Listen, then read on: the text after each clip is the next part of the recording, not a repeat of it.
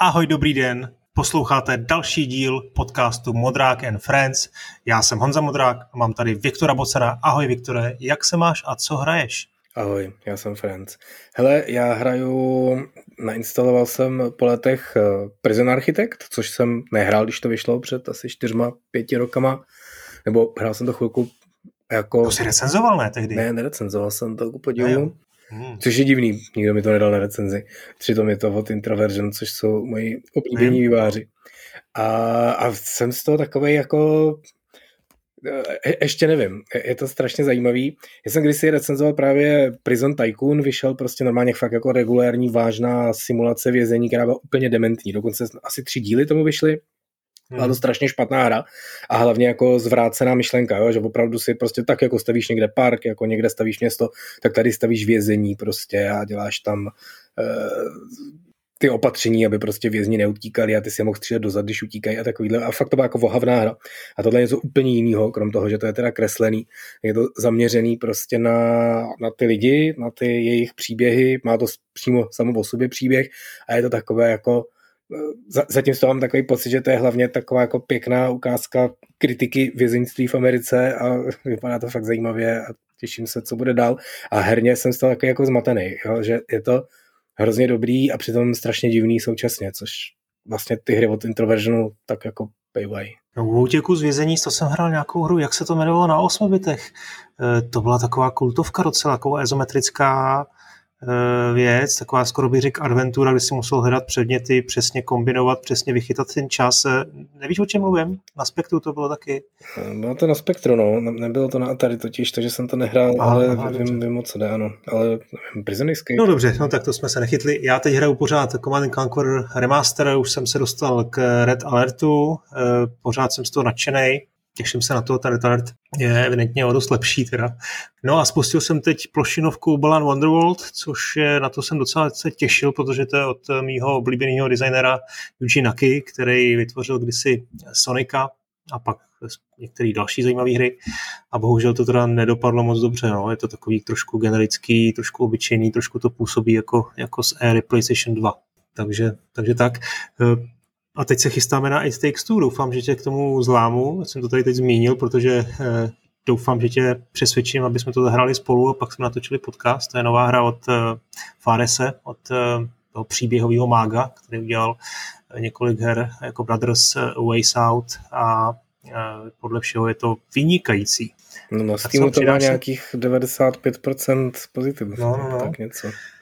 No, hele, ještě než se dostaneme k našemu tématu, tak tady mám klasický eh, eh, nějaký rychlo novinky nebo pár, pár postřehů kolem. Já jsem minulý týden poslouchal nějaký přednášky. Konala se GDC, konala se Game Developers Conference, měla ten svůj online event samozřejmě pošahaná doba, eh, kdy, kdy třeba Warren Spector tam komentoval svoji přednášku. On měl přednášku Deus Exu, o vývoji Deus Exu v roce 2017, tuším, a teď to teda streamovali znova tu stejnou přednášku a Spectre to tam komentoval, bylo to hodně zajímavý, mluvil tam i o tom, jak eh, o těch dalších dílech Deus Exu, na kterých už nedělal, eh, většinou tak jako smířlivě konstatoval, že se mu plus minus líbily, ale že u každého z nich řval na obrazovku, tam zmínil jo, když s ničím nebyl spokojený. A dokonce tam uvedl, že manželka se mu směje, protože u každého, u každého hraní řve na obrazovku. Takže takhle já si představuju herní designéry, kteří, kteří když hrajou cizí hry, tak řvou na obrazovku co je špatně. Stává se to i tobě, Viktore? Ale, ale to jako oni neřvou na obrazovku, že to oni řvou na ty jiný designéry, co to no, vymysleli jako pomyslně, samozřejmě řvou na obrazovku, jako jak je tohle možný, jak se tohle mohlo stát, taková, taková prkotina. Jak se ti to stává často? Hele, já obecně spíš nekřičím, ani když se mi ve hře nedaří, ani když tam vidím nějaký blbosti, ale ale jako všímáš si toho hodně a to se asi všímá každý, každý si všimne, že nějaká hra je jako, nebo že nějaký kus hry je udělený nějak blbě. Jestli tady je nějaká deformace toho, když se tím člověk živí, těžko říct, ale jako určitě, určitě se mi děje, že když hraju něco a něco je tam udělaný blbě, tak za prvý automaticky si říkám, proč je to blbě a přemýšlím nad tím, jako hmm. jak to mohli udělat líp a říkám si třeba prostě, proč to nemohli udělat líp, protože prostě zase by nějaká takováhle věc, kdyby se udělala jako dobře, tak by zase nefungovala někde jinde v té samé hře nebo něco takového. nebo prostě, že jako zjevně na tohle už neměli peníze, nebo nestihli. Tady to určitě chtěli udělat jinak, ale pak se ukázalo, že a tak dále, jo, že tak, takže jako tam vidím tyhle ty věci jako trošku asi víc do hloubky, ale samozřejmě jako že něco nefunguje nebo že něco funguje blbě, to asi vidí každý. A že bych jako řval hmm. na ně, to asi ne, ale tak jako tak. No já si toho spektra moc představit nedokážu, že řve, on to taky nevypadá úplně jako, že by, že by to byl nějaký nervák, ale já teda, pohledu, no. no. že jo, e, já nevím, no já, mě, jako vlastně designové chyby, tak samozřejmě to nevnímám jako profík, jako ty nejsem, ale to si člověk všimne a jako pozastaví se nad tím, ale asi mávne rukou většinou, nebo, nebo si v, tom, v tom pomyslném deníčku, e, zápisníčku udělá fajfku a že to teda o dva body dolů a podobně, e, ale občas teda, když řvu, tak je to něco, co, kdy se mi děje nějaký příkoří a to typicky samozřejmě obtížnost. Jo. Mě nevadí jako obtížné hry, ty většinou se k tím ani nedostanu, ani nespustím, ale vadí mi jako obtížnostní spajky, kdy prostě hraješ, všechno v pořádku, všechno paráda a najednou, a nevím, boss nebo vůbec jakákoliv situace a je tam spike, je tam něco, co opravdu nejde dát, tak se cítím jako opravdu podvedený a to mě jako vadí hodně. No. No a to, to, to je zajímavé, no. Jako, a tam, tam prostě mně přijde dobrý v tomhle okamžiku, že si člověk tak jako analyzuje, proč to jako udělali ty lidi a samozřejmě jako cítí se frustrovaný, když je to jako debilní. Jo? A, hmm. a já si teďka pamatuju, Onimusha 2 je moje prostě jako strašně oblíbená stará hra. Onimusha byl prostě úžasný na PlayStation 2. Onimusha 2 byl prostě jako druhý díl, který byl ještě v mnoha aspektech úžasnější. A pak tam prostě v polovině hry je boss, který je jako fakt tuhej a tam nemůžeš saveovat volně, že tam klasicky prostě dojdeš k nějaký prostě svatyni, kde jsou save pointy a za tím bosem je prostě druhý boss a ty mezi tím nemůžeš savenout. A já jsem prostě si pamatuju do teďka, jak jsem hmm. jako byl naštvaný, že to jako udělali, protože toho prvního bose prostě, jako je to, nebo tehdy to bylo docela těžký, tak chvíli trval, než jsem ho jako dal. Když jsem ho konečně dal, tak tam byl ten druhý. Říkal, že se jako úplně zbláznili. No a nejvtipnější bylo, že teda prostě po čase jsem je dal fakt jako v oba, připadal jsem si jako king, ale je tam ještě třetí. Pořád ještě bez save. Tak jako nakonec jsem to dal a dostal jsem se u toho třetího bose do takového jako až meditativního stavu, kdy jsem si říkal jako, jasně, jsou to magoři prostě, to fakt jako neměli dělat. Ale svým způsobem je to vlastně dobrý, a najednou, když jsem to takhle udělal, ty všechny tři bosy jako za sebou, pak jsem si to jako savenul, tak za prvý prostě největší nervy běžet k té svatyni, zmáčknout ten save a abych to prostě nějak nezvoral omylem tam prostě v tlačítko save a vypnout byli hned vedle sebe, jo, tak jsem si říkal, abych to jako nějak takhle nepokazil, když jsem to teďka konečně dal. A hlavně ten zbytek hry pak byl úplně krásně, takový čistý, pohodový, jsem věděl, že teď už mě jako nic nepřekvapí. Takže vlastně to byl jako fakt dobrý designový kus od nich, který nevím, jestli nevzniknul původně nějakým omylem. No tak ono to nadšení potom většinou vykompenzuje to naštvání předtím, o to, o to větší je to, trošku mi to připomíná, jak je, jak je ten, těch pět fází nemoci, nebo jak se to jmenuje, jo, to popírání, ne, agrese, smlouvání, potom přichází deprese, to už jako nedám a nakonec smíření, nebo v případě teda toho, když jsi jako drsňáka a dáš tři bosy fony muše, tak jako tak je tam krásný happy end. No, další téma, eh, další odklady přišly v posledních dnech, to asi je samo, samo sebou. Eh, odnesli to Back for Blood eh, nebo Humankind a Gotham Knights. Na to jsem se docela těšil letos, teda musím říct, na ty Gotham Knights. Co z toho tě vadí? No, máš ještě něco jiného? Bavili jsme se o tom, o tom díle v covidu, no. Prostě no. bude hůř. Fakt čekám, že některý jako relativně velký jména i zrušej, nebo tak jako ty velké hry asi nezrušej opravdu, ale ale nějaký menší věci, na který se člověk třeba prostě trochu těšil, můžou jako zrušit, mm. některý se posunou ještě dál a všechno to záleží na tom, jak se jako tady popereme s pandemí a, a jak to půjde dál v tom vývoji. No, ale jako no ty, to bude, bude to hodně. Uh, bude to přejitost pro, pro menší věci, si myslím. Ty dostanou víc prostoru, uh, víc uh, toho, toho místa ve výloze, takzvaně. Asi jo, a ty to asi méně odnesou, takže prostě ty na to budou líp. No. Další věc, film Ghost of Tsushima to je podle mě docela velká věc, má to dokonce natočit režisér Johna Vika, Chad Stahelsky, docela naděje. Já jsem byl překvapený, když jsme se o tom bavili těsně před natáčením, že ty si Ghost of Tsushima, že se ti nelíbila? Hmm. Můžeš to vysvětlit? Hmm, nevím. Hele, je to tak, že já jsem prostě hrozný fanatik do japonských věcí, mám prostě strašně rád jako jak japonský, tak o Japonsku a tak dál. A, a ty autoři Ghost of Tsushima taky zjevně.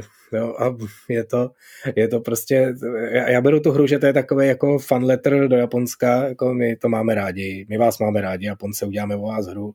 A teď ty Japonci tak jako zdvořile říkají, hm, to je pěkná hra o Japonsku. A, a ty cítíš prostě mezi řádky, jako, no, to jste si, hrajte děti, jo, jako, jo, to je o Japonsku, to víte, že je to o Japonsku, hmm. mrk, mrk. A přesně tenhle pocit jsem z toho měl, jo, že prostě to je taková jako imitace japonských věcí, která se jako nepovedla v tom, že se hrozně snaží být japonská a je hrozně prostě euroamerická, jako západní. Jakože to není takhle, tohle je Japonsko, ale takhle my si představujeme to Japonsko. A teď, když to takhle uděláš jako vo Valhale, jo, nebo jo, tohle je Valhalla, takhle my si ji představujeme, tak to jako, že jo, prostě to podsvítí. Ve skutečnosti ho málo kdo viděl, nebo kdo ho viděl, tak už o něm nebude vyprávět. Ale když to uděláš jako o něčem, co prostě je známý, byť teda je to jako z historie samozřejmě, takže jako to, taky můžeš říct, že o japonské historii můžou točit američani úplně stejně jako Evropani nebo Japonci teda filmy nebo vyrábět hry, protože žádný z nich to nezažil, ale přece jenom ta kultura je tam jako hodně kontinuální. Takže z tohohle pohledu mě to bylo jako nepříjemný ta hra trochu a pak mi vadilo, že je prostě taková přímočará, jako v tom kontextu, že to je takový ten novodobý open world ala prostě Horizon, ala tyhle věci, ala ty Assassin's Creedy poslední, hmm. že prostě tam takový ten svět, tam jako chodíš, něco tam děláš a nějak to posouvat. Asi si opravdu jistý, že kdyby tady ta hra byla, kdyby udělali Japonci a byla to přesně tady ta hra, takže bys eh, to jako nekousnul? Byla by úplně jiná. Že... Byla by úplně jiná. No to asi jo. No, to asi jo. No, a to je fakt jako celý, jo. Prostě fakt by byla úplně jiná.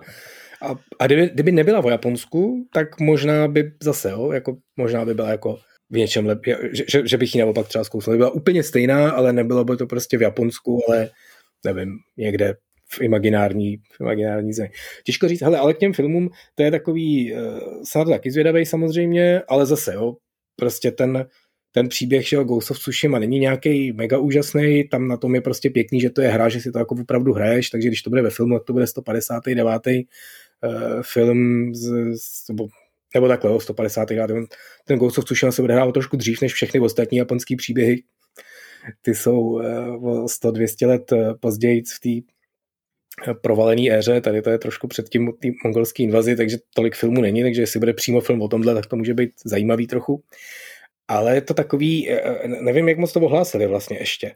No totiž já jsem třeba za tu svou kariéru herní, co takhle jako chodím, tak jsem zažil strašně moc krát, že se o nějaký hře s kterým, kterou jsem měl nějakým způsobem blízko, jako mluvilo jako tady máme smlouvu, tohle to studio nás chce točit a už jsou prostě přípravy a za dva roky vyjde, bude film a nikdy z toho nic nebylo.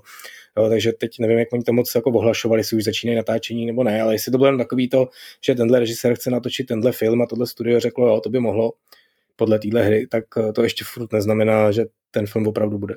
Hmm, no, ono ty pravidla toho Hollywoodu, jak fungují, eh, jsou asi o dost složitější ještě než, než ve hrách. Eh, a je pravda, že teda těch projektů, které byly takhle nějakým způsobem oznámeny nebo naznačený, nebo vůbec se o nich jako spekulovalo, a nakonec nebyly z různých důvodů zrealizovaný, byly jako mraky. A to je furt ještě zlomek, jo? že opravdu interně v tom herním průmyslu jako je to každou chvíli, že nějaká hra prostě tamhle ta se bude natáčet, tamhle to se bude natáčet hmm. jo, a pak prostě nic, takže.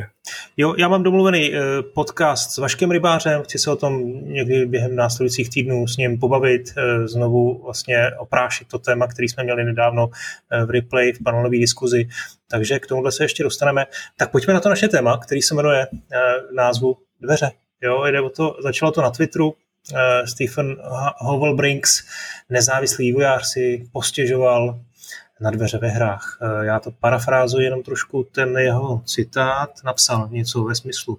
Dveře ve hrách jsou složité a jsou s nimi spojené různé chyby, blokují pathfinding, mohou a nemusí být zamčené, mohou a nemusí být zničitelné a celkově představují překážku.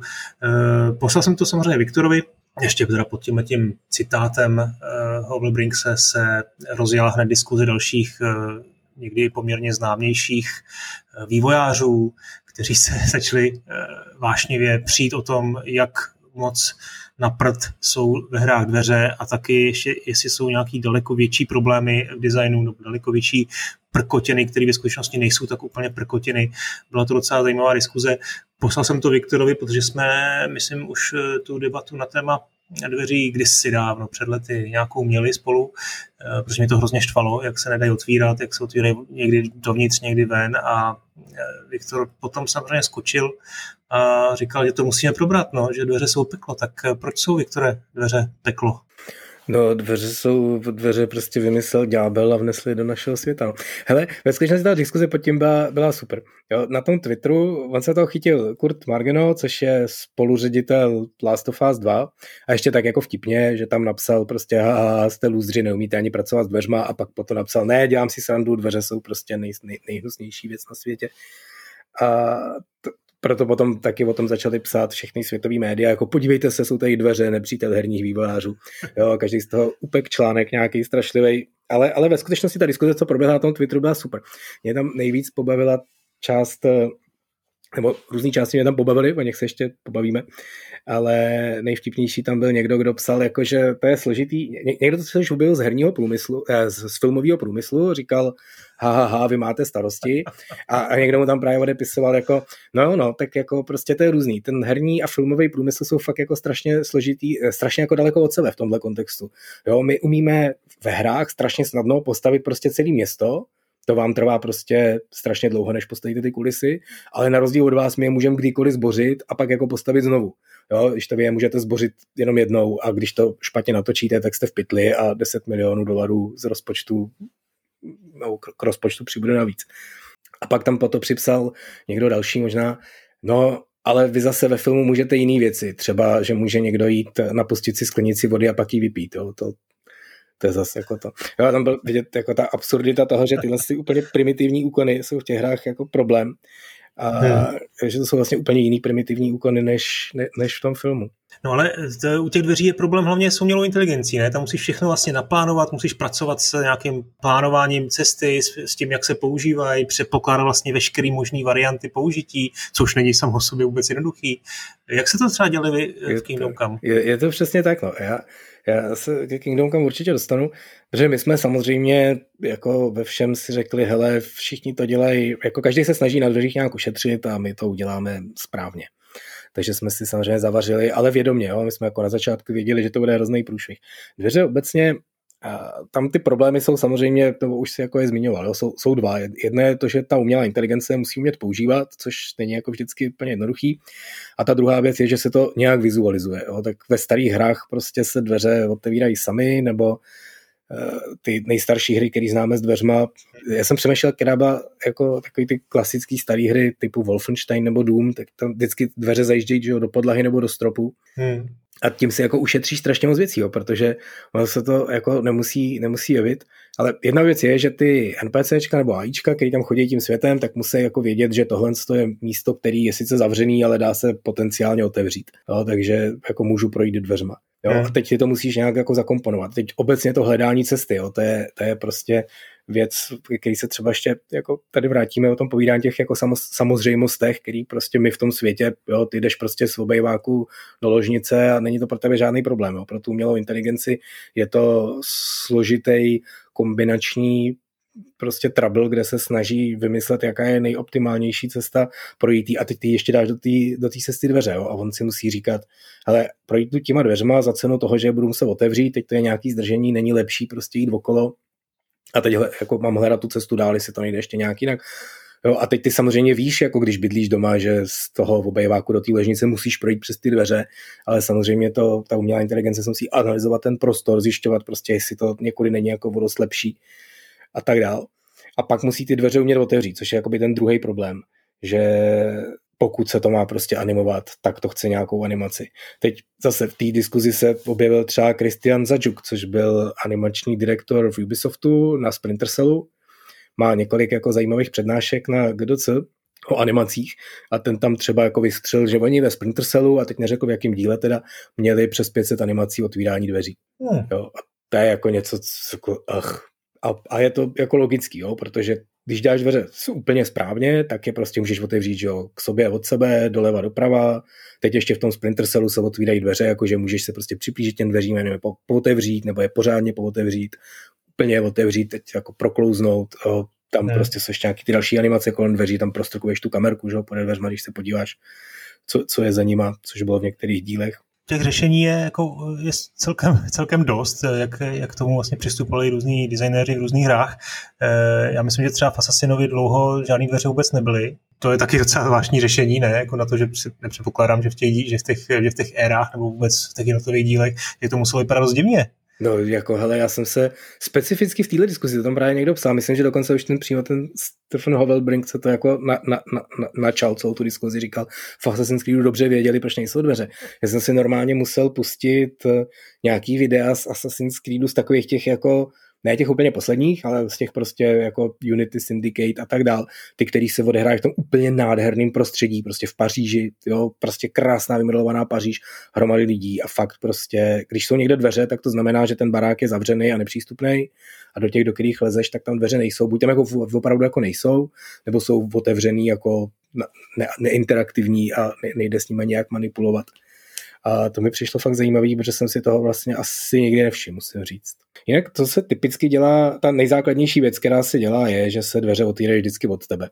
To mají prostě skoro všechny hry, typu i třeba Witcher 3 nebo něco takového. Jsou prostě lítačky, animace otevření dveří je, že do nich jakoby nějak vágně strčíš a oni se od, jako rozletějí směrem od tebe, pak si prostě něco vyřídíš ty hospodě a když jdeš ven, tak ty dveře zase otevřeš ven. Jo, to je nejtypičtější trik, který se dělá. Tak ono jako otevřít si dveře k sobě, to je jako, to si fakt koleduješ jako designer velký průšvih, si myslím. Strašný, no. Jo, je to prostě přesně, protože ty jakoby musíš se tam zastavit, protože to neuděláš za chůze, že prostě jdeš, jdeš, jdeš a otevřeš si dveře k sobě, takže musíš jako zpomalit.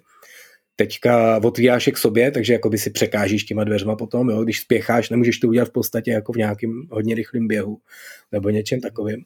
Jo, takže my se třeba v Kingdom Come přesně jako k tomuhle došli, jo. dveře jsem si otvíral od sebe. Jo.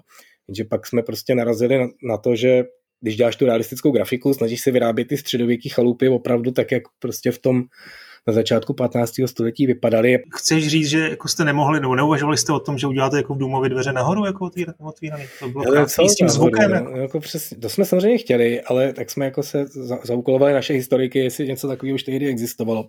Oni existovaly dveře otvírající se nahoru, že padací mosty. Ty jsou samozřejmě ještě mnohem horší, protože ty si vlastně jako uřízneš kus toho světa tím, že zvedneš padací most, tak vlastně někde místo, po kterým se dalo chodit, najednou neexistuje. To je ještě jako mnohem násobně horší problém. Ale fakt jako i s těma lítačkama jsme narazili, že prostě jsme nedošli k tomu, jak to udělat, aby to za prvý vypadalo hezky, i když to věřím tomu, že by si nakonec s tím ty grafici poradili, že by prostě udělali dveře, které vypadají, že jsou normálně ve futrech a vlastně se vždycky otevírají od tebe.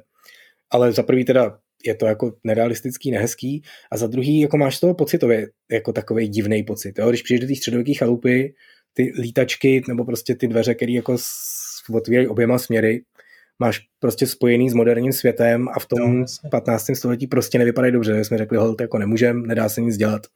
Uděláme prostě dveře, které se otevírají oběma směry. A hmm. Druhá věc, kterou jsme tam hrozně řešili a která taky jako se ve hrách řeší, jestli se to má animovat, to otevírání dveří, jestli ty máš opravdu chytit za tu kliku a zatáhnout je k sobě nebo ne.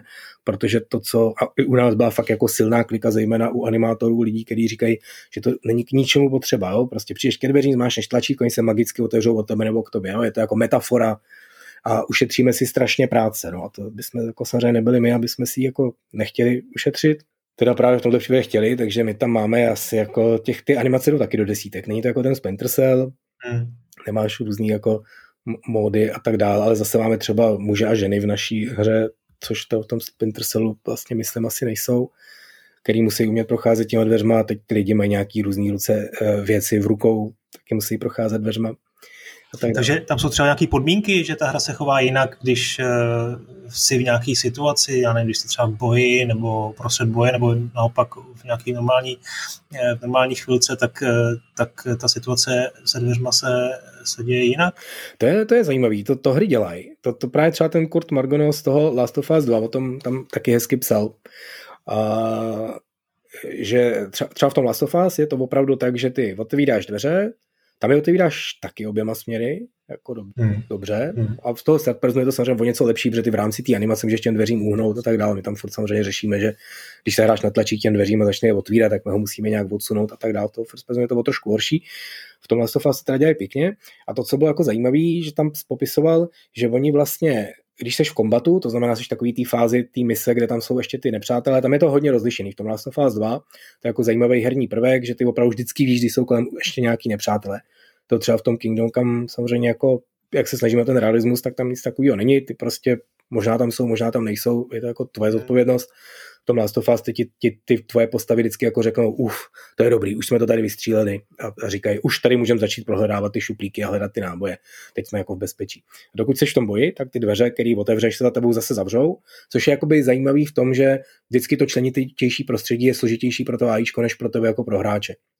Ty se tam dokážeš orientovat, specificky v Last of Us pomocí toho jakože sluchu vlastně vidíš skrz zdi, takže ty jako máš ten přehled o té situaci a pro tebe je vždycky výhodnější, když jsou ty dveře zavřený, protože ty je v nejhorším jako rychle otevřeš, proběhneš, postřílíš je a tak dál. A to AIčko zase si musí umět naplánovat tu cestu, přemýšlet nad tím, uh, jestli projít těma dveřema nebo ne, nevidí skrz ty dveře na rozdíl od tebe. Takže jakoby je to výhodný, takže ty když otevřeš dveře a projdeš, tak se to zavřou. A pak, když už jsi mimo ten kombát, tak se to přestane fungovat takhle. To znamená, ty dveře zůstanou otevřený. A ty typicky otevřeš, že pak tam procházíš ty jednotlivý domky, místnosti a tak dál v té mapě, než se posuneš dál, protože tam hledáš, jako scavengeuješ ten materiál, tak si otevřeš ty dveře, nezavřeš je za sebou, protože kdo by to dělal, že jo? A díky tomu pak vlastně dobře vidíš, kde už si všude byl, protože tam, jsou pozotvíraný dveře, tam už to jako prošel a pozbíral. Jo? Což mi přijde fakt jako chytrý, to je prostě hodně dobře udělaný v tom jejich designu. My to v Kingdom Come nemáme, nám se dveře nikdy nezavírají nebo neotvírají sami.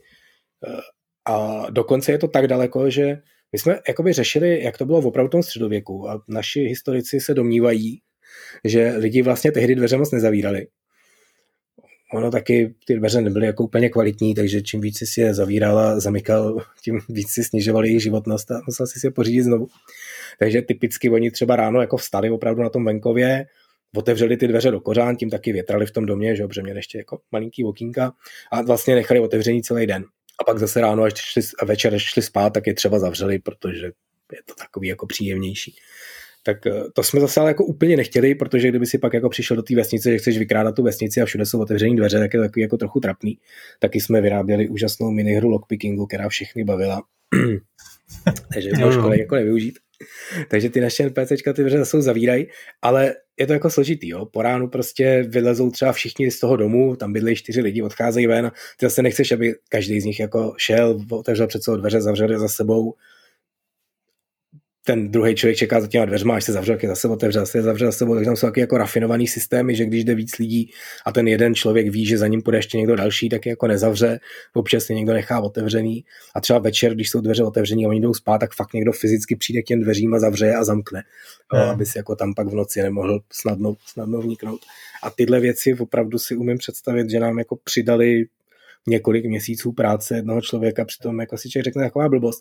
Ale je to přesně ten design, že pak se ta hra jakoby chová tak, jak ty bys jako čekal. Jo? Byly, byly prostě u nás takový hlasy, jako pojďme se na to vykašlat a vždycky prostě ráno v 8 u všech shopů se automaticky otevřou dveře, takže ty vidíš, že ty krámy jsou otevřený, hezky se ti to jako představí. Je to taková herní věc a my to opravdu neděláme. Fakt je to tak, že ten shop je zavřený, ten obchodník přijde do práce a první, co udělá, je, že fyzicky fakt jako přijde těm dveřím, otevře je a, a pak jako má otevříno. Jo, a že tobě to prostě zase dodá ten feeling toho, že ten svět je opravdu jako opravdový a, a funkční, což prostě mi přijde dobrý. No, když jsi říkal, že to, že to ve Warhorzu eh, zastavilo práce na několik týdnů, teď to trošku přeháním, ale chci se zeptat na to, kdo to vlastně dělá, kdo je to odpovědný. Je to systémová věc? Je to něco, co se řeší eh, téměř eh, na každém místě jako zase znova trošku? Je to věc, kterou dělá designer, nějaký skripter nebo programátor? Specificky v Kingdom Come to bylo všechno naskriptované, to znamená, byla to jako práce pro skriptéry s nějakou samozřejmě supportem programátorů a samozřejmě strašně moc prací animátorů. A potom ta práce programátorů jako je pak v té v druhé fázi, jo, že opravdu musí řešit to AIčko, ten člověk uh, musí umět manipulovat s těma dveřma, musí umět uh, my, my třeba jsme se snažili, to je, jako taková zase, jo, zase už trošku sklouzáme k tomu obecnějšímu tématu eh, věci, které vypadají hrozně triviálně, ale nejsou, jo, že ty AIčka si v tom světě hledají jako co nejjednodušší cestu, typicky co nejkratší a teď ono mu to třeba často vyjde tak, že potřebuje někam na náměstí a před tím náměstím je barák a on ho může obejít a najednou si zjistí, že když vlastně projde tím domem, to znamená otevře si dveře dovnitř, projde jim kuchyní někomu prostě úplně cizímu, a vyjde na dvorek a tam přeskočí plot, tak je na tom náměstí dřív. Jo, ale ty zase nechceš, aby tohle ty lidi tak jako běžně dělali, protože to zase vypadá dementně, že, jo? že hmm. jako, není to tak typický, že by někdo prostě někde tak my oba bydlíme v bytovém domě, ale jo, kdybychom bydleli v domku, že prostě někdo jde okolo, jak se to zkrátí přes naší zahradu a projde kuchyní a ještě si u toho vezme koláč, který tam leží na stole, protože ale dobrý nápad zrovna tady je jdu kolem. Tak jo, takže... On, on ten petfighting je obecně jako velký problém, nejenom teda jako v Kingdom Come, ale ve všech žánrech, ve všech, eh, všech hrách, jako mi přijde, že to je taková jedna z těch zásadních věcí, kterou možná bych do té do kategorie nějakých eh, jako věcí, které vypadají triviálně, ale nejsou skoro ani nezařadil. No hele, já nevím, no. Jako, mně, mně, mně přijde, jakoby, že je opravdu o hodně složitější, než vypadá. Je, je to vidět třeba i na tom vývoji, že prostě v těch starších hrách, teď hraješ vlastně ty staré strategie, no, tam si no, určitě no. všimneš, že prostě to není žádný od vás tehdy ještě, protože prostě umět jako dobře napásfindovat, když tam pošleš 40 prostě GDI vojáků přes celou mapu, jo, tak pro každého z nich se musí najít ta cesta. Teď ten engine je počítá s tím, že ten výkon toho počítače, teď už je to samozřejmě trošku o něčem jiným, ale tehdy prostě nebyl nic moc, takže si nemohli dovolit nějaký jako luxusní algoritmy, který by opravdu spočítali tu nejideálnější, nejchytřejší, nejrafinovanější cestu. Takže vždycky Jo, pamatuju si ve všech starých strategiích, když, když jsem psal nějakou recenzi, tak jsem tam vždycky nakonec napsal tu povinnou větu, jako ten pathfinding není nic moc, občas se vám někde zaseknou tanky, jo, tak jako hmm. dávejte na to pozor, jo, když pošlete celou armádu přes mapu, tak dojde půlka, tu druhou musíte donavigovat taky jako ručně nebo kliknout znovu třeba, aby si našli ještě jednou tu cestu. A jak se to teda řeší? Ty říkáš algoritmus, ale jako to nemusí být algoritmus, to můžou být nějaké jako pomocné jako značky, který si ten, ten vývojář jako na té mapě dá, tam je skála, já tam vidím jako hráč skálu, ale on si tam dá vodítko sem nechodit, eh, obejít a, a tohle vlastně tímhle tím vyřeší veškerou, veškerý problém, ne? Trošku. No ne, tak on, samozřejmě, oni, oni ty, ty AIčka mají jakoby tu mapu jednodušší než, než ty, nebo jednodušší, jo, to je prostě, že ty když jdeš po schodech v baráku svým, tak první věc je, která prostě tobě jako intuitivně přijde jako člověku, že ty víš, že třeba chodíš po schodech a ne po stropu. Jo, a to je něco, co vlastně pro to AIčko je hrozně složitý. Jo. To, jo, ty, ty, ty, prostě intuitivně už se jako od dětství naučil, že když chceš jít jako do třetího patra, tak prostě vyjdeš po schodech, protože kdyby si šel po stropě, tak, tak jako poměrně rychle spadneš z toho stropu. Jo. To jako, a ta umělá inteligence sama o sobě vlastně jakoby nemá jak tohle vědět. Jo? Ona si řekne, tak tady mám nějaký 3D prostor, tam je dole jsou schody, po stranách je prostě zeď, nahoře je strop, po všem by se teoreticky dalo pohybovat, jo? teď já mám nějakou gravitaci a tak dál. A to jsou prostě jakoby jo, chtít po ní, aby zanalizovala to, co ty se vlastně jako naučil už jako malé děcko a tou zkušeností po letech a letech se konečně naučil, že už jako vyjdeš do toho třetího patra bez problému teďka ve svých 40 letech. Za chvilku zase se zapomenu, no. Tak přesně. Tak jako to je, to je pro něj hrozně složitý, jo. takže to, co se dělá, je, že se mu na těch věcech, po kterých opravdu jako půjde, se mu tahá taková speciální pro, pro nás běžným okem neviditelný vlastně povrch, který mu říká, po tomhle se dá chodit. Jo, a do toho mu dáváš právě nějaký značky přesně. Tady jsou dveře, jo, to je překážka, která je potenciálně otevřitelná. A teď zase na to musí být nějaký data. Tohle jsou dveře, od kterých máš klíče, mm. tohle jsou dveře, od kterých nemáš klíče, ale můžou být otevřený. Takže když ty si budeš hledat tu cestu do svého bytu, tak se můžeš jako zkontrolovat, jestli náhodou tyhle dveře zrovna nejsou otevřený, ale musíš řešit, co když jako tam jsou ještě nějaký další dveře za nima, které jsou teďka taky otevřený, a ty projdeš těma jedněma a pak v obě ty dveře někdo zavře, jo, a ty od nich nemáš klíče a jsi uvízlej v cizím bytě. Jo, a, a takovéhle věci. Takže tyhle vodítka a tenhle ten, tomu se říká jako navigační meš, nebo navmeš zkráceně, eh, je prostě nějaká struktura dat, je jednoduše nějaká prostě plocha nakreslená vlastně přes ten svět, která ukazuje, kudy můžeš chodit a jsou tam nějaký hinty na to, co jak kdy můžeš používat, tak už to se prostě musí vyrobit, ale i na tom hledat vlastně tu správnou cestu je jakoby složitý, protože zase tam je těch hromady možností. A nejlepší by bylo, kdybys opravdu měl nakreslený v tom v té mapě z každého místa, jak se nejlíp dostat do každého jiného místa. Hmm. Jo, ale to je samozřejmě zase složitý, mění se to v průběhu právě tím, jak se otevírají dveře, ničejí se nějaké věci a tak dále. Ve skutečnosti někdy se to dělá ve sportovních hrách. Já si pamatuju třeba na Top Spin 4, který se dělal v Praze v 2K. To je jednoduchá tenisová hra, tam se pohybuješ po kurtu, že? to je nejkrásnější místo na světě. Je to prostě čtvercový, lehce obdelníkový, že ta tvoje polovina hřiště přesně nikam jinam nemůžeš, jo? můžeš jenom hmm. běhat vlastně po bezprostřední blízkosti té své části, uprostřed je síť, za ní nesmíš. Jo? Tak jako nejkrásnější, nejjednodušší věc. A tam se právě někdy dělá opravdu přesně tahle věc, co jsem teďka říkal, že ty máš třeba fakt jako animaci, v tomto spinu to myslím takhle právě přesně dělali, že ty stojíš na libovolném místě na tom kurtu, teď jako představme si to jako nějakou čtvercovou síť, jo, že nemůžeš stát opravdu na každém centimetru, ale třeba na každém 20, 20 cm, takže na každém z těch míst na nějakém gridu 20x20 cm po celém tom hřišti můžeš být a ten míček může dopadnout na jakýkoliv další místo na tomhle tom gridu Aha. a ty máš prostě animaci z každého toho svého na každý ten potenciální dopad toho míčku. Jo, s tím, že ty víš, že ten míček nemůže dopadnout úplně kamkoliv, protože nedopadne třeba že ho těsně za síť, protože to je fyzikálně nemožný, že by musel prostě letět kolmo z hora. Takže jako v tom je to trošku omezený, ale opravdu je prostě animace z každého toho místa na každý to místo a díky tomu ten tenis pak vypadá tak hrozně dobře. Jo, že to není tak, že to NPCčko nebo ten, ten hráč umělej, nebo i ten tvůj vlastně nejdřív jako přejde do nějakého běhu, pak nějakým univerzálním během doběhne na nějaký místo k tomu a pak nějak univerzálně pinkne. To je to, jak se dělají ty tenisové hry dřív, nebo jak se dělají ty jednoduché tenisové hry typu Mario, který prostě může vypadat takhle, protože je prostě ta grafika uh, jakoby kreslená, když se snažíš o realistickou hru tak to děláš takhle. A obecně ty sportovní hry to takhle fakt jako dělají.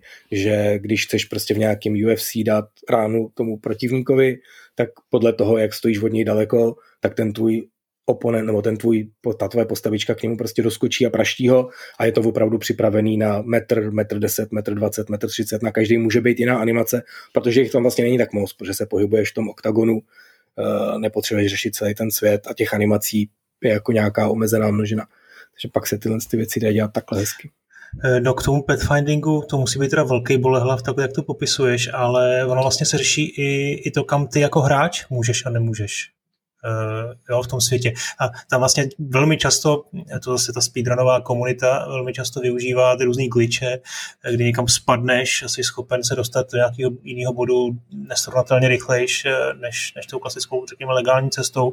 Mm, a tohle jsou jako chyby, které jsou taky běžné a které bych taky čekal jako like, že budou relativně snadno uh, předvídatelný.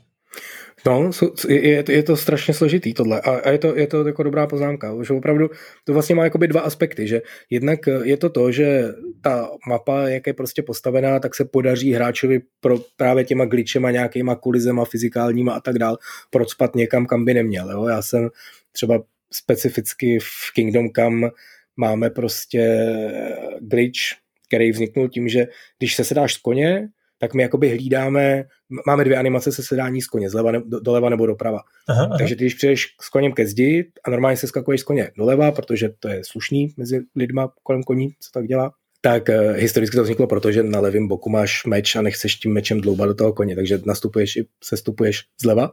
Ale když Aha. je vedle tebe bylo zeď, tak u nás prostě se skočíš doprava. A když je zeď na obou stranách, tak prostě se skočit z koně nemůžeš, musíš s tím koněm jakoby odjet. Jo, a lidi našli nějaký místo u sázavského kláštera, kde tak jako složitě manévrujou a teď ty kolize jsou tam všude kolem nich a tak dále, že se skakují z koně, u toho tím koněm běží do té zdi a ještě jako u toho trošku zatáčej, tak vlastně prolezou tam, tam selžou tyhle ty mechanismy kontrolní a on vlastně proleze tou zdí a dostane se do toho kláštera mnohem dřív, než by v té hře se tam mhm. měl dostat tím gameplayovým postupem ten klášter jinak jako zavřený. A pak tam mm. něco udělá ještě jakoby mimo mapu, protože je vlastně jakoby pod tím klášterem na terénu takže může střílet do těch lidí, kteří chodí v tom klášteře ze spoda skrz podlahu, protože tam není ta podlaha z téhle strany vymodelovaná. To je jakoby jedna věc, je tohle z toho, že ty lidi to glitchují a samozřejmě všechny prostě speedruny Dark Souls a těchto z těch komplikovaných her se pomáhají si těma s těma podobnými trikama. Ale druhá věc, jakoby neméně nepříjemná, je, že jak tam natahuješ ten navmeš po tom světě, to znamená, říkáš, tady tudy, tudy se chodíte, tohle jsou ty schody, tohle není strop, tady můžete chodit, tak se ti to, ne, tak se ti to prostě nepodaří. Ten se typicky generuje samozřejmě automatizovaně, to dělá stroj, to protože to by se člověk zbláznil, že v mapě 4x4, kdyby to měl nata- 4x4 km, kdyby to měl natahovat ručně.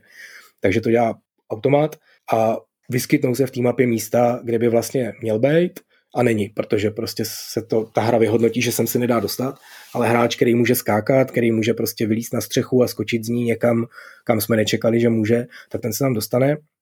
A pak to je tak, že ten hráč vlastně není mimo ten svět, je normálně v části toho světa, ale na nějakém místě, kde jsme nepočítali, že se může odstnout, třeba právě na té střeše. A pak je ten průšvih, že ty AIčka, ty tam nemají ten navmeš a oni vlastně za ním nemůžou. Jo, takže ty stojíš na střeše, to je typický, takhle jako ve spousta her, her se takhle vyčítuje, že ty se dostaneš vlastně na místo, kam ty ostatní nemůžou a ty prostě stojíš na střeše a střílíš po nich z kulometu nebo z luku nebo něco a oni tam stojí dole, jsou smutný, protože prostě nemají jak se k tobě dostat. A to je jako druhý palčivý problém, který se nedá vyřešit, jo? nebo dá se s nějakým úsilím nějakým způsobem řešit. Eh, další věc, která mě napadla, která asi teda mm, není úplně triviální, to uznávám, ale práce s kamerou. Jo? Typicky v nějakých third person hrách, nebo, nebo zejména v plošinovkách, které jsou, já nevím, third person hra jako Tomb Raider, Tomb Raider eh, se, se odehrává v nějakých, řekněme, velkých kopkách, ale ty plošinovky jsou často v malých uh, místnostech, v nějakých uh, stísněnějších prostorách a tam teda jako někdy ty kamery, co, co jako vytvářejí za, za věci, kde často na tu postavu vůbec nejsi schopen jako vidět, co dělá. Teď máš jako balancovat po nějakým prkně třeba a, a procházet, ještě se toho musíš starat o nepřátele. No je to hrozně jako pain in the ass, jo, že, že vlastně to je skoro taková věc, takový, takový takový svatý grál plošinovek, jo, mít dobrou, dobrou kameru. Málo kdo to, skoro bych řekl, že to ani takovou žádná hra nedokázala úplně dokonale, že se to řeší právě tím, že možná i ten, ty lokace se navrhují tak, aby ta kamera mohla, mohla jako být, být v pohodě nebo nepřekážela. Určitě, no. To je, to je ve skutečnosti druhá, ta, že vždycky, když jsme recenzovali jakýkoliv strategie, tak se tam muselo zmínit, že Pathfinding stojí za starou bačkoru a vždycky, když se recenzuje nějaká third person hra, tak se musí napsat jako, pak, pak že na konci recenze píšeš ty plusy a mínusy a teď prostě tě to strašně bavilo, bylo to prostě nejlepší hra ve vesmíru, tak co napíšu do těch mínusů, tak napíšu kameru, že? protože to je vždycky jako blbě. Ale je to prostě složitý v tom, že si jako lidi stěžují, ale ono to třeba prostě nemá opravdu řešení. Jo, že, že ta kamera může, má, může, může dělat jenom prostě omezený množství věcí. Jo, buď, buď prostě prolejzá z dma a dělal jsem takový ty věci, co některý starší set person hry třeba jako dělali, že ti prostě zprůhlednili to, co když se prostě hra, postava dostala za sloup, tak se ten sloup jako prostě skoval na chvíli. Jenže to je zase jakoby rušivý, protože najednou to vypadá, že tady v tom starověkém hradě nebo středověkém Devil May Cry mají průhledný sloupy, jo? je to prostě to přesně, že tam hmm. straší a je to jako vohavný. A naopak prostě to, co dneska třeba se inklinuje k čemu spíš je, že ta kamera opravdu jako přijede blíž, jenže když ty se postavíš opravdu zády přesně k tomu sloupu a ta kamera má být za tebou, tak jako to nemá řešení, že jo? buď protože tam prostě nevejde. Takže buď tě hmm. jako nesmíme pustit úplně k tomu sloupu a to si pak budeš zase stěžovat, že to má jako nepřesný ovládání, že nemůžeš popojit přesně k tomu sloupu, nebo se tím fakt jako můžeš namáčknout, ale pak ta kamera ti prostě vleze do tebe a najednou je to first person kamera, na kterou ta hra není stavěna a tak dále. Takže jako ty problémy tam budou vždycky.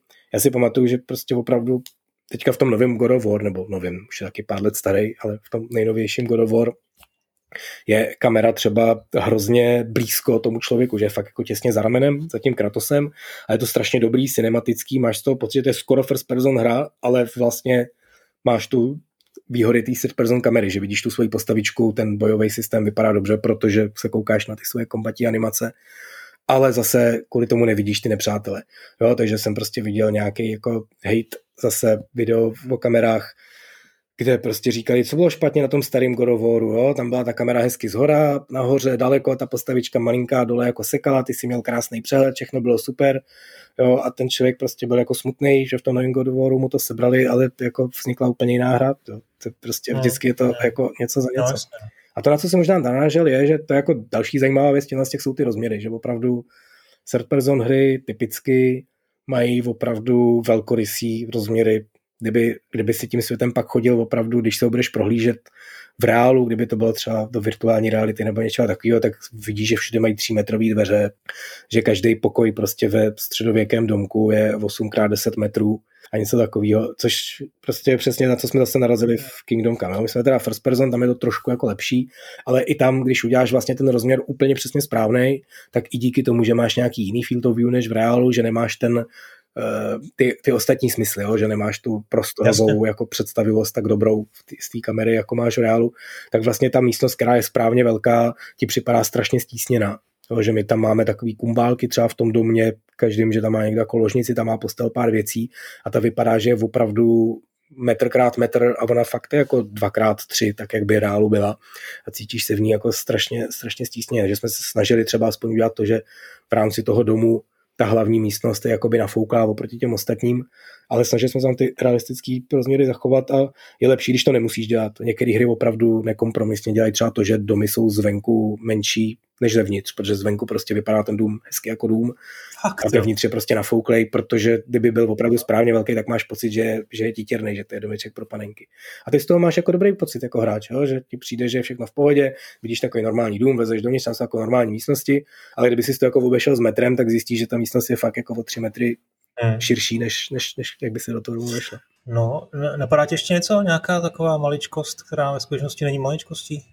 Ale to jsou takový jako, jo, mě fakt se líbila v tom původním sklenice vody, jo, že si někdo natočí sklenici, eh, že se někdo převlíká, jo, jsou takový prostě drobnosti. To si třeba skoro nikdo nevšim mimo herní komunitu a ta, jako vývářskou a ta z toho prostě úplně rostla, že v tom Last of Us 2, tam v jedné scéně si ta Ellie jako sundá tričko. Není to jako sexuální scéna, je to prostě šílená, kdy ona prostě přijde z nějaký tý hrozný vraždící session je úplně mrtvá a tak, ale ona si fakt jako v runtimeu prostě stáhne tričko, aby ukázala prostě hromady ran na zádech. A to je prostě něco, co je jako hrozný breakthrough. Tam mluví se o tom, v tom hře je krásná fyzika lana, ale krásná fyzika látek potom jakoby nikdo nemluví, protože to je přece úplně normální, že někdo přijde domů zlitej z práce, teda ta práce tady zrovna znamenala zabít 50 lidí a utíct tak, tak jako s holým životem a, a, a sundá si tričko a oblíkne si něco jiného. Jo. To je prostě něco, co uděláš úplně jako v pohodě a v tom filmu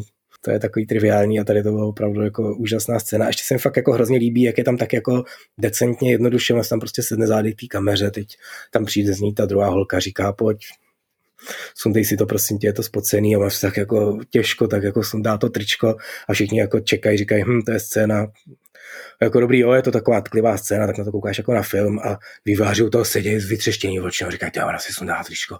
Oh jak to udělali? Mi to na kosti, to má kosti to tričko.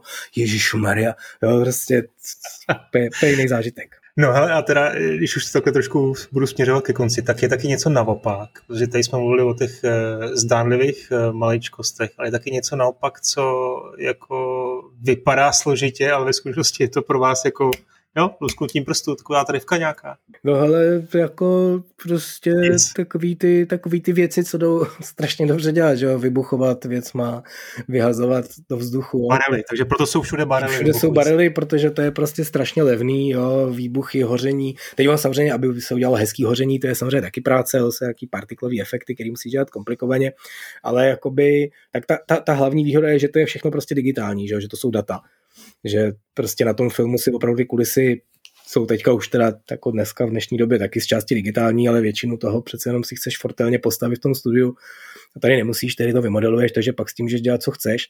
Takový ty právě triky, že jo, ty zpomalovačky a tak dále, že jo, Matrix prostě vymyslel tu famózní zpomalovačku Jasně. Ta úvodní jak tam ta Trinity stojí ve vzduchu a teď oni měli těch 120 kamer nebo kolik, který tam kolem ní byly do kroužku a teď přes nějaký složitý systém se jako všechny těsně za sebou pustili a ty jsi mohl udělat tuhle rotaci, jak to je ve hře samozřejmě triviální, že ty tu postavičku zastavíš ve vzduchu, kroužíš kolem ní, jak chceš, dělat prostě tyhle ty časové hrátky, jo, kontrol, že jo, prostě pěkná hra, kde se kolem tebe mění prostě ta realita, že se tam přeskládá ta místnost, něco naprosto nepředstavitelný pro film ve hře, prostě úplná, úplná trivka je, je, přijde mi hrozně za, zajímavý, že jsou opravdu tyhle dvě věci takhle jako uh, že, že to je úplně jako rozdílný množiny, to, co je lehký udělat v reálu, to je těžký ve hře a, a opačně. No tak jo, já myslím, že 50 minut o dveřích, eh, to, je, to byla výživná diskuze. Děkuji za tvůj čas, Viktor, zase se uslyšíme příště. Měj se, čau. Čau, já jdu dveřma projít do sousední místnosti.